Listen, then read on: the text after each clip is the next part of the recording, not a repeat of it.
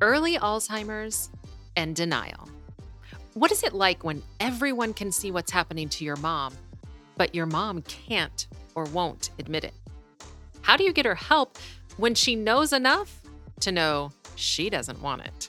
I'm your host, Valerie Borgman. And today we're welcoming back Jody from the Caregiver Club, who you might remember from a couple of episodes ago when we talked about having smoother outings for those with Alzheimer's. Today, she's telling her story dad was like, something's wrong, Jody. We kind of worked together, my dad and I, in terms of how do we get mom to go to see a neurologist. I mean, she was like, everybody doesn't remember names. Nobody in my family can do XYZ. You know, she would push it off and she was very social and very good at hiding any kind of shortcomings.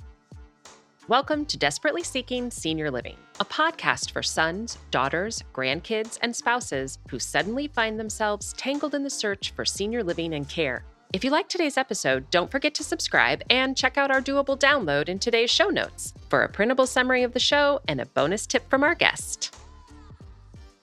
I think that the best way to start is with myself and my background. I'm a I have a doctorate in physical therapy Um, and I've been working in the geriatric and rehab setting for probably about 15 years. So I am very used to working with people with dementia or brain injuries or, you know, change, massive change in personalities professionally. So I think when my mom was diagnosed in 2017, I was able to kind of navigate the situation with for with my family and for my family and potentially a little bit different situation than most people are faced with because of my educational background.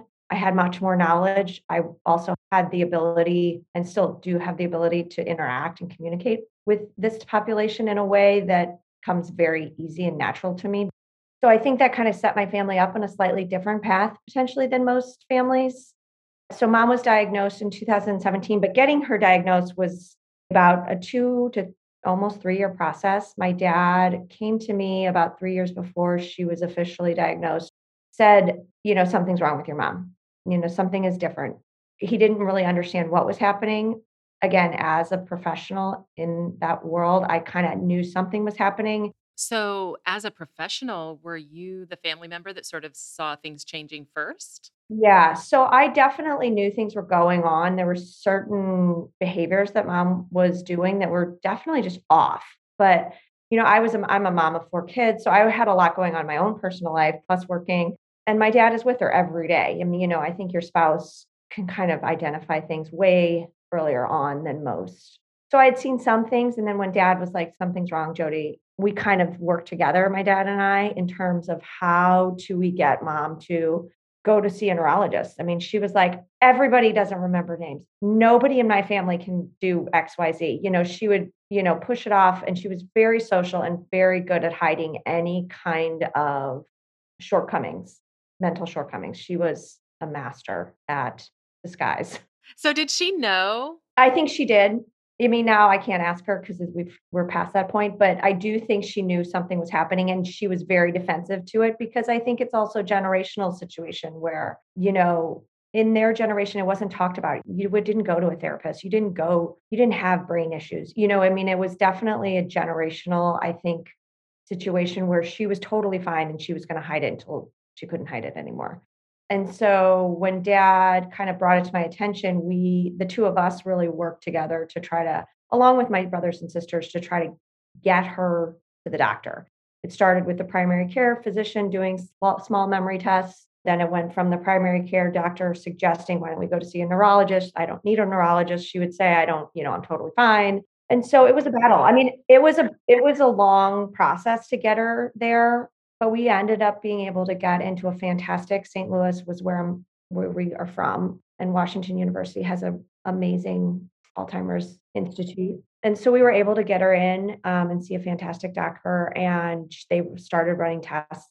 They didn't diagnose her right away. It was kind of a lot of back and forth. She did get an MRI eventually and agreed to that. So they were able to see on the MRI the increase in proteins and along with dad and my testimony of mom's behavioral changes and different changes that were happening socially. She was finally given a diagnosis. And I remember sitting, I remember distinctly sitting, and she was pretty she was still in the mild, obviously mild stages by the time we got our diagnosis or her diagnosis. But I remember being in the doctor's office with dad, and the doctor explained to dad and I first that mom had to had Alzheimer's. Mom was not in the room at the time. And I remember my dad having this combination of relief because he finally had answers to what was going on. And then just mm. like the sadness of what had just happened.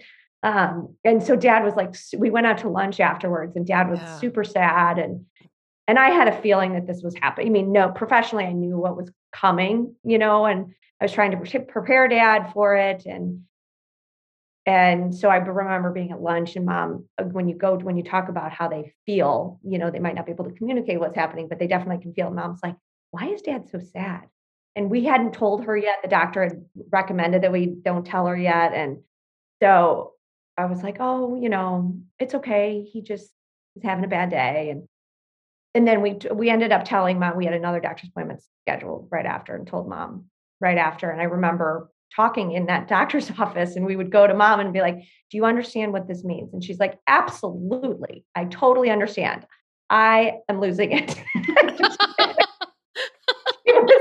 and so she was um she was a little you know joking about it and then she would get defensive and and i was like do you know what else you know we're going through what explaining it is and you know but she would kind of forget and so you'd be in the car two weeks later and my mom well you do have alzheimer's well that doesn't mean i can't do I, you know and so it's just this kind of back and forth between her memory going and things she would do and and then supporting my dad and supporting, you know, the rest of us. What were some of the behaviors early on that she was exhibiting? So, so she was a big cook growing up. I mean, mm. she was a stay-at-home mom. She cooked. We have I'm one of five kids. So she cooked. She was a caregiver. She was a homemaker. And she would do things cooking wise that she would have never done. Like she put broccoli, she she she would put broccoli in the microwave with ice cubes on it and say this is how she had done it for years and years and years. And I was, all of us would be like, she's never, she had never cooked broccoli like that. and so she's like, I know exactly what I'm doing. I have cooked broccoli this way my whole life. And we, my brothers and sisters and I would be like, no, you haven't. um, and and so things like that, we would start to find things in different spots, like in the laundry room, you'd find something that should be in the fridge, and she would put barbecue sauce we found in the freezer. A lot of the difference between frontal lobe and, and Alzheimer's or just dementia and Alzheimer's is that kind of inability to know what an object does mm-hmm. and or what it's used for. And mom would always put we had to finally get rid of it. She would put ranch dressing. She was always a cream and coffee person. She would put ranch dressing in her coffee and she would get her coffee and she would get no she didn't want it black. So she would go to the fridge and she would pick up the ranch dressing bottle which looked exactly like her creamer bottle. And we're like mom that's not creamer. She's like i know what it is. I've been doing this my whole life. And then she would pour the ranch dressing into her coffee stir it up and it would still be too hot. So she would kind of not take a full sip of it. She'd set it down walk around forget where her coffee was. Where's my coffee girls? Mom, your coffee's right there. She'd pick it up, she'd take a sip. She's like, oh, this is terrible. Dump it out who did, who made this coffee? And then she'd get more coffee. She'd head to the fridge. She'd reach for the ranch. We're like, no, no, no, no more ranch. No more ranch in your coffee, mom. And so those type of things were happening. And then she just would get really defensive on anything that was challenging her independence you know, mom, I don't want you to pick up the girls anymore from, you know, my mom would used to pick up my kids and on like Fridays and take them to ice cream. Well, we were getting to the point where we couldn't take the car away from her just yet because that was too big of a struggle, but I wasn't comfortable with her driving my children. So I had to navigate. No, mom, you can't pick them up. I'm going to pick them up with you on Fridays and we'll all go out to ice cream. Well, why can't I drive? You know, and huge uproaring battles. I think that was an excellent strategy. like, yeah. oh, I'm going to join. yeah. But that didn't work. that didn't work very well. And even like I said, I think that I had the ability to communicate with mom in a way that didn't escalate things where I don't, and that I think is because of my profession. But, you know, dad would, they would fight and fight and fight. He didn't understand what was happening and he didn't understand how to communicate with her. And so there would be massive blowouts. And then she wouldn't remember what they were fighting about, but she would know physically that it was it. So she would have, she would mope around. And it was like, what's wrong? And she wouldn't be able to explain why she was moping, but she knew that they had been fighting. And, you know, and I'm trying to coach dad. And my dad's a wonderful man, but his personality and my personality sometimes don't jive. So I'm trying to professionally tell him different strategies that I know would work, but his reception to that mm-hmm. was not necessarily well received, I guess. That's so interesting eh, because I think that is really tough. On one hand, having that background is so helpful, but you're still the daughter. so, you know, I can see where that would be really, really hard.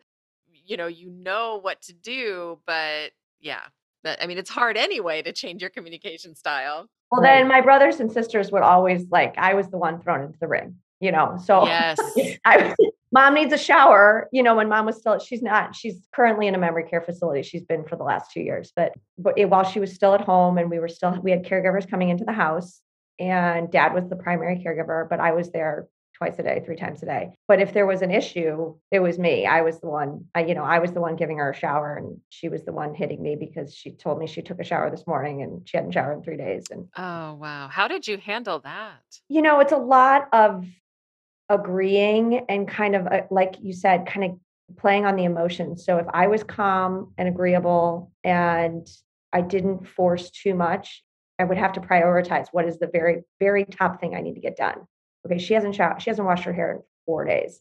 So we have to wash her hair. If she doesn't wash her body, fine, but I have to get her hair done. It, it's a very common symptom in Alzheimer's and dementia, or specifically Alzheimer's, that they don't want to get their hair wet. They don't want to lean their head back.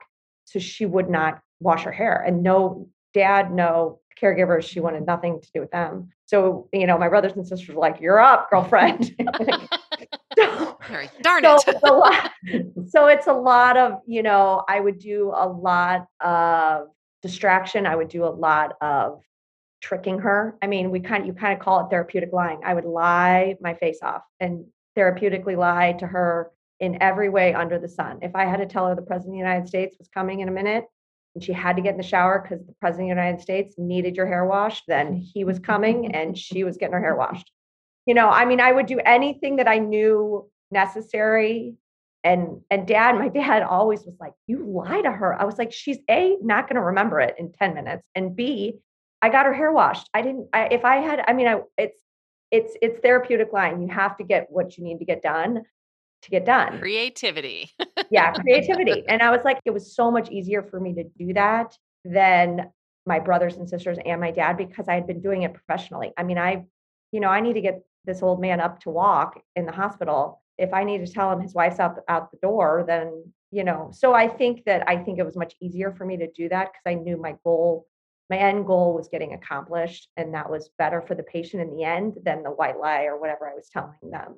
Yeah. What what was that like? That must have been a lot of pressure. Yes and no, because my family is very supportive. I mean, I think that they understood each one of my brothers and sisters honestly have either whether it's their spouses parents or they have had dementia Alzheimer's in their family other than their mother, you know, so it's like my brother's wife's dad had Alzheimer's. So they they've had kind of experiences a, a little bit so they knew what things that were necessary to get done and so they had a they had a level of understanding that allowed for, you know, no necessarily pressure on my end.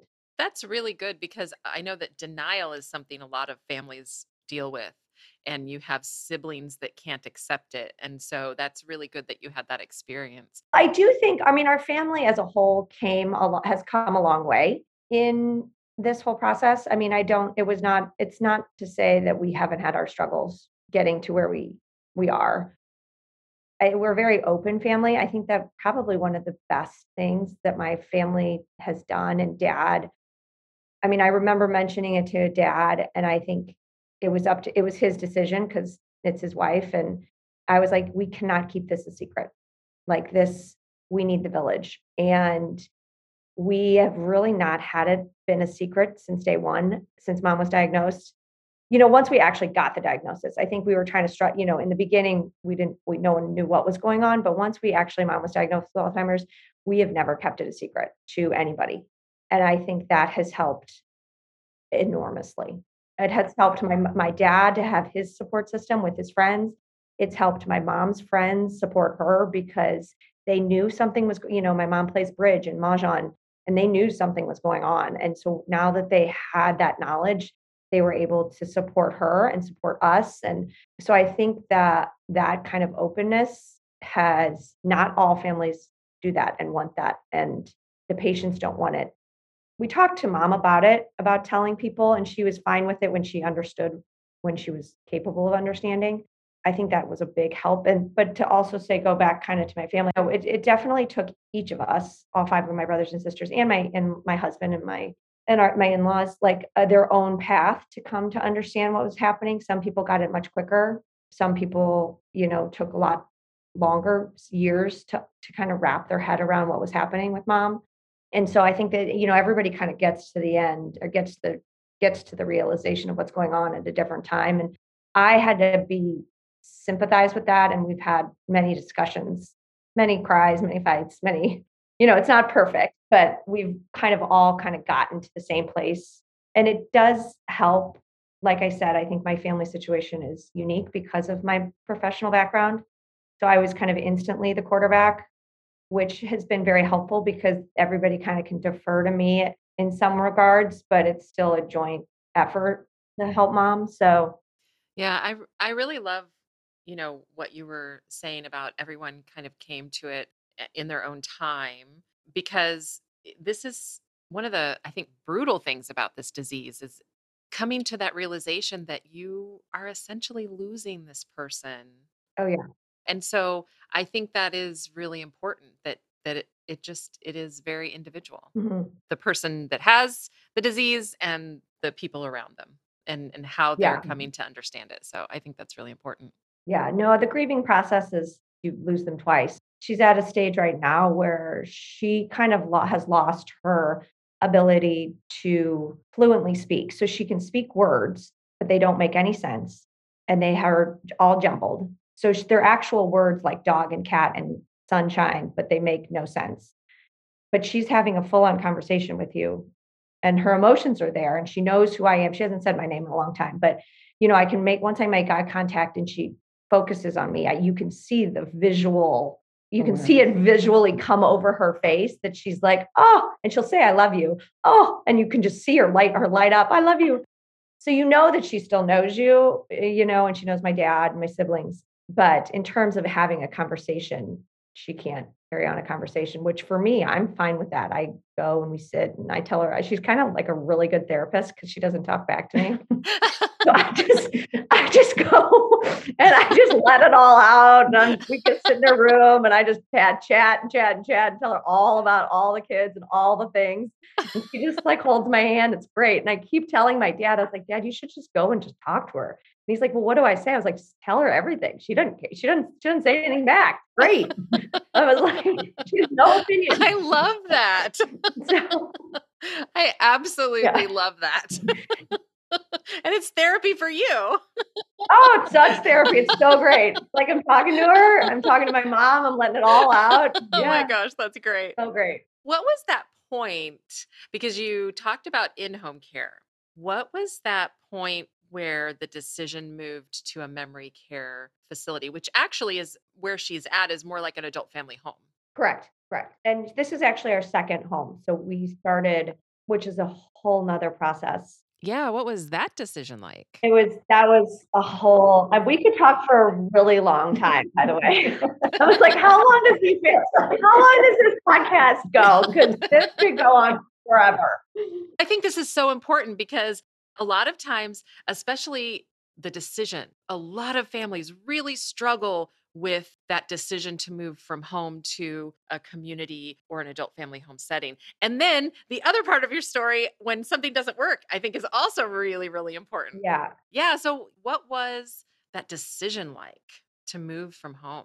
You know, it was a group decision with my dad's kind of final say. So, we uh, were to the point where mom needed seven to seven care and my dad could do the nights but it was she was in a, in a situation where she was a she was a danger to herself and to other not to others violently, but like leaving stoves on. I mean, so she literally had to be pretty much in your eyesight 24 7 in order to be safe. And I think that was the turning point. It was exhausting, my father, and we still had help. At the time, we had a service here in St. Louis coming into the home to help my dad. They had occupational therapists coming in to give him tips because even though I was a professional, it was having that third party listening. He was listening better to them than he was to me. So it was a combination of mom's safety, dad's exhaustion, and, you know, knowing that it just kind of organically came. Like it was time. We knew that dad couldn't keep going like this, and mom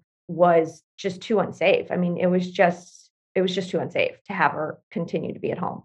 And it wasn't necessarily balance and physical issues that were making her unsafe. It was more everything that she was doing from, you know, walking out the door and walking down the street, you know, to leaving the burner on, to keeping the refrigerator door open, to all of a sudden picking at a piece of glass and then she's cut her, you know, it's it was a whole host of different things that were happening in the home.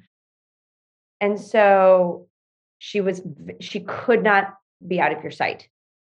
We started to look around to different facilities we chose three different facilities. We all kind of put in our input as a group of five.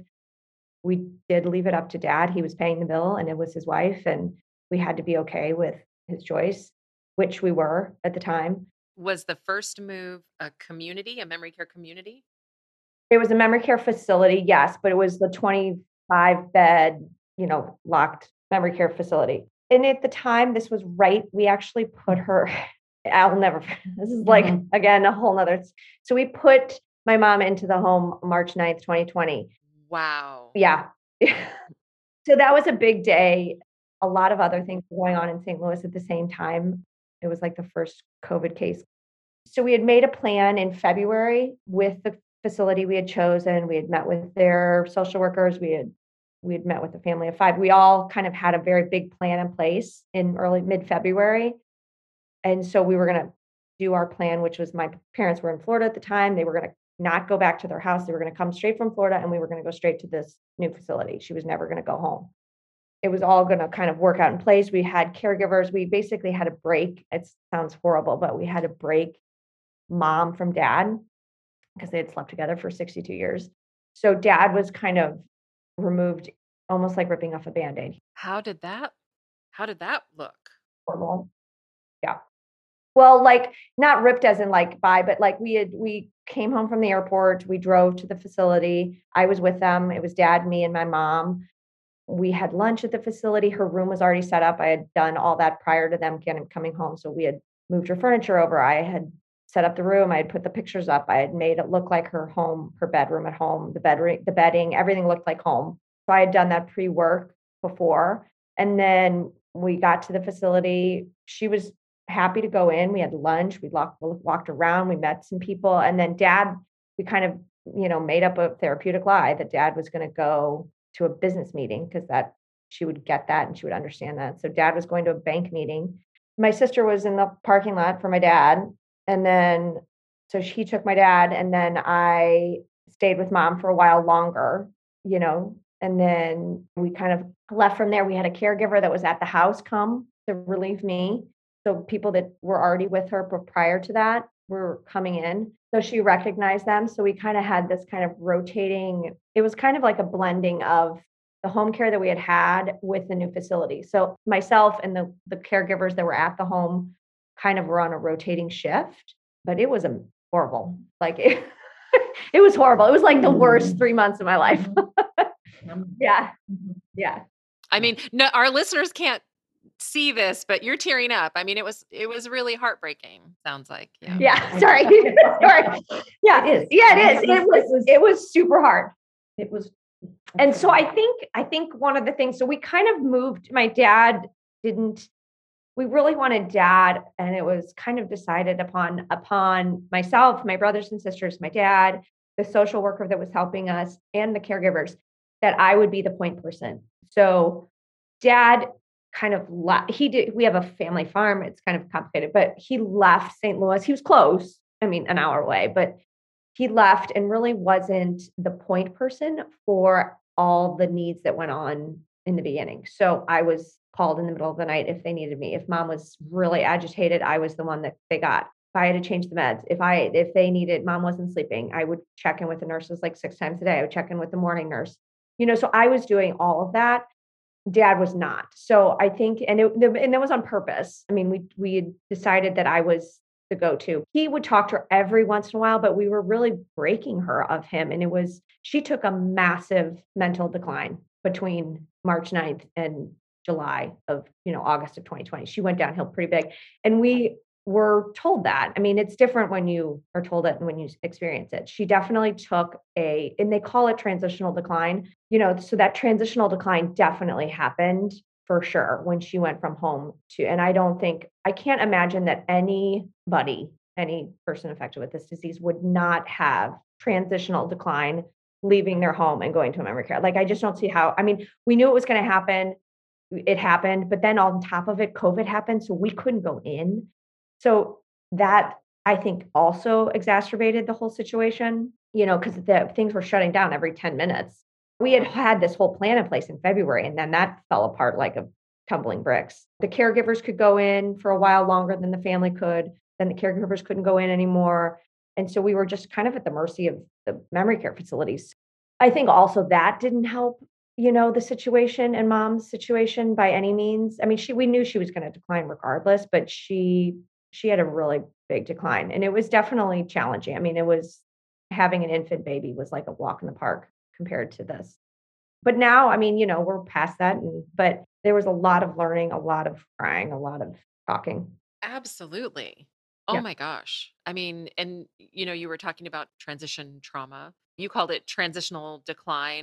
We actually just did an episode about transition trauma. Yes, absolutely. Any change, even just a trip to the emergency room, right? Yeah. Any change can cause that it's so devastating and then to add covid on top of it and now you can't visit yeah i mean and also you know it, like i said back in february we had this plan okay dad's going to take like three weeks off and then we'll start introducing dad back in and me back you know all of these things that we had thought were going to happen and like we're told by the experts this will be good for her none of that happened but then in the same sense we were relieved that we got in when we did because it was you know had they had to go into full covid lockdown with just the two of them I mean, I mm-hmm. there's no way I could have not been there. I mean, we would have been had to live as a family of seven together. There's no way my dad could have done it.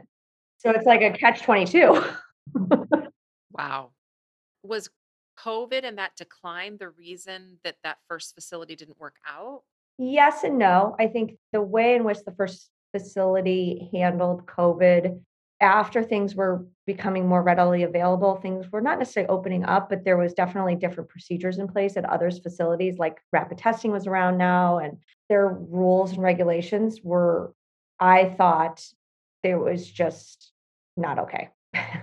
and I was like, this can't be right. And so I was like, I wonder what the other facilities are doing. The other two facilities we looked at in the very beginning, I was like, I started to call around. I was like, what is your COVID policy? They told me theirs and I was like, whoa. And then I went back to the facility and I was like, look, we we made a commitment to you.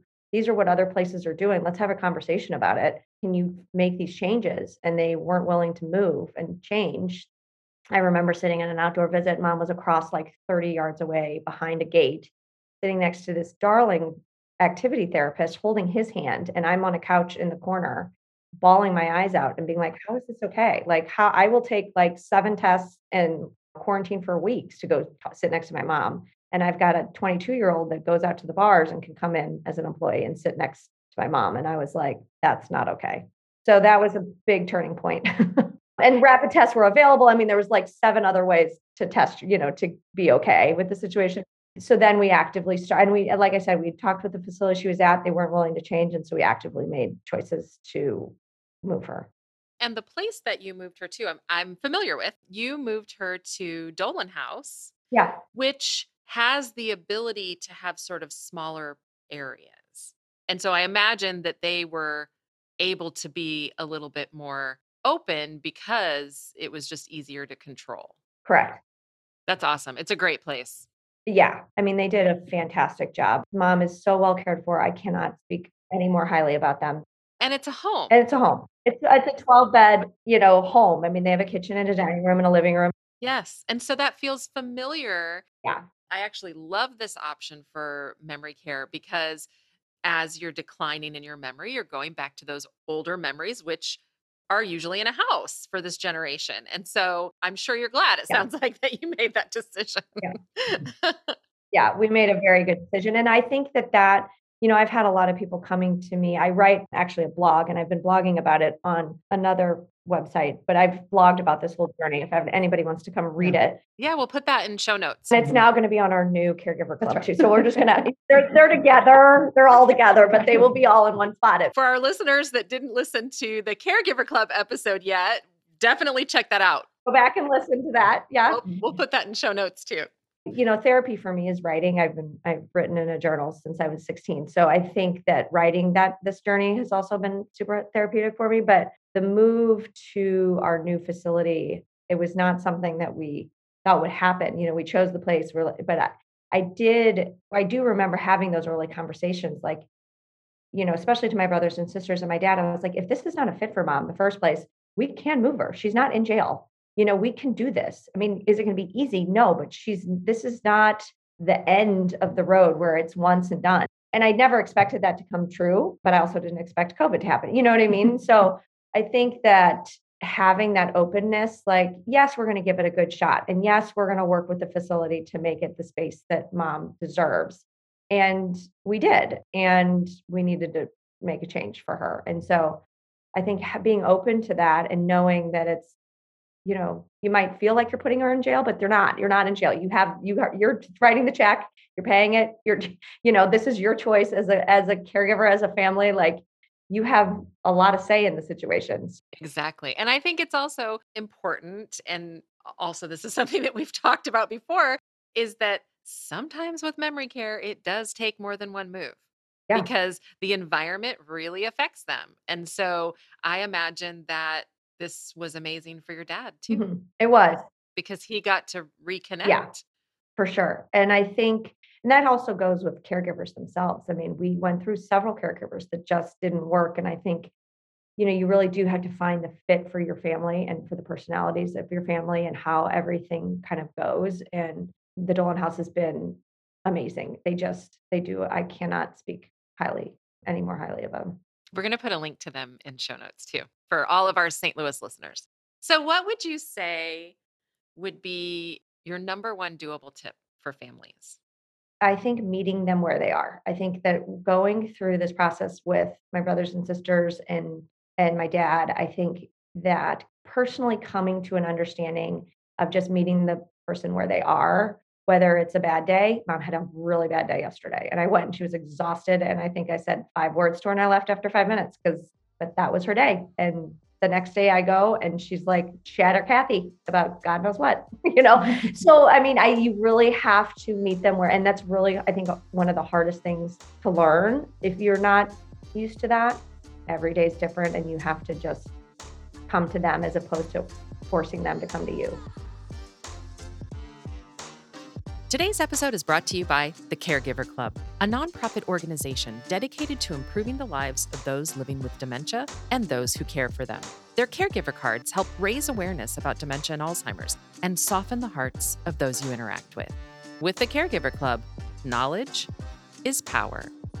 Find more information in today's show notes. Check out this episode's doable download in show notes for details, including industry terms and definitions we discussed, as well as a bonus tip from our guest. Have questions or your own tips to share? Leave us a message. We'd love to hear from you. And until next time, make it doable.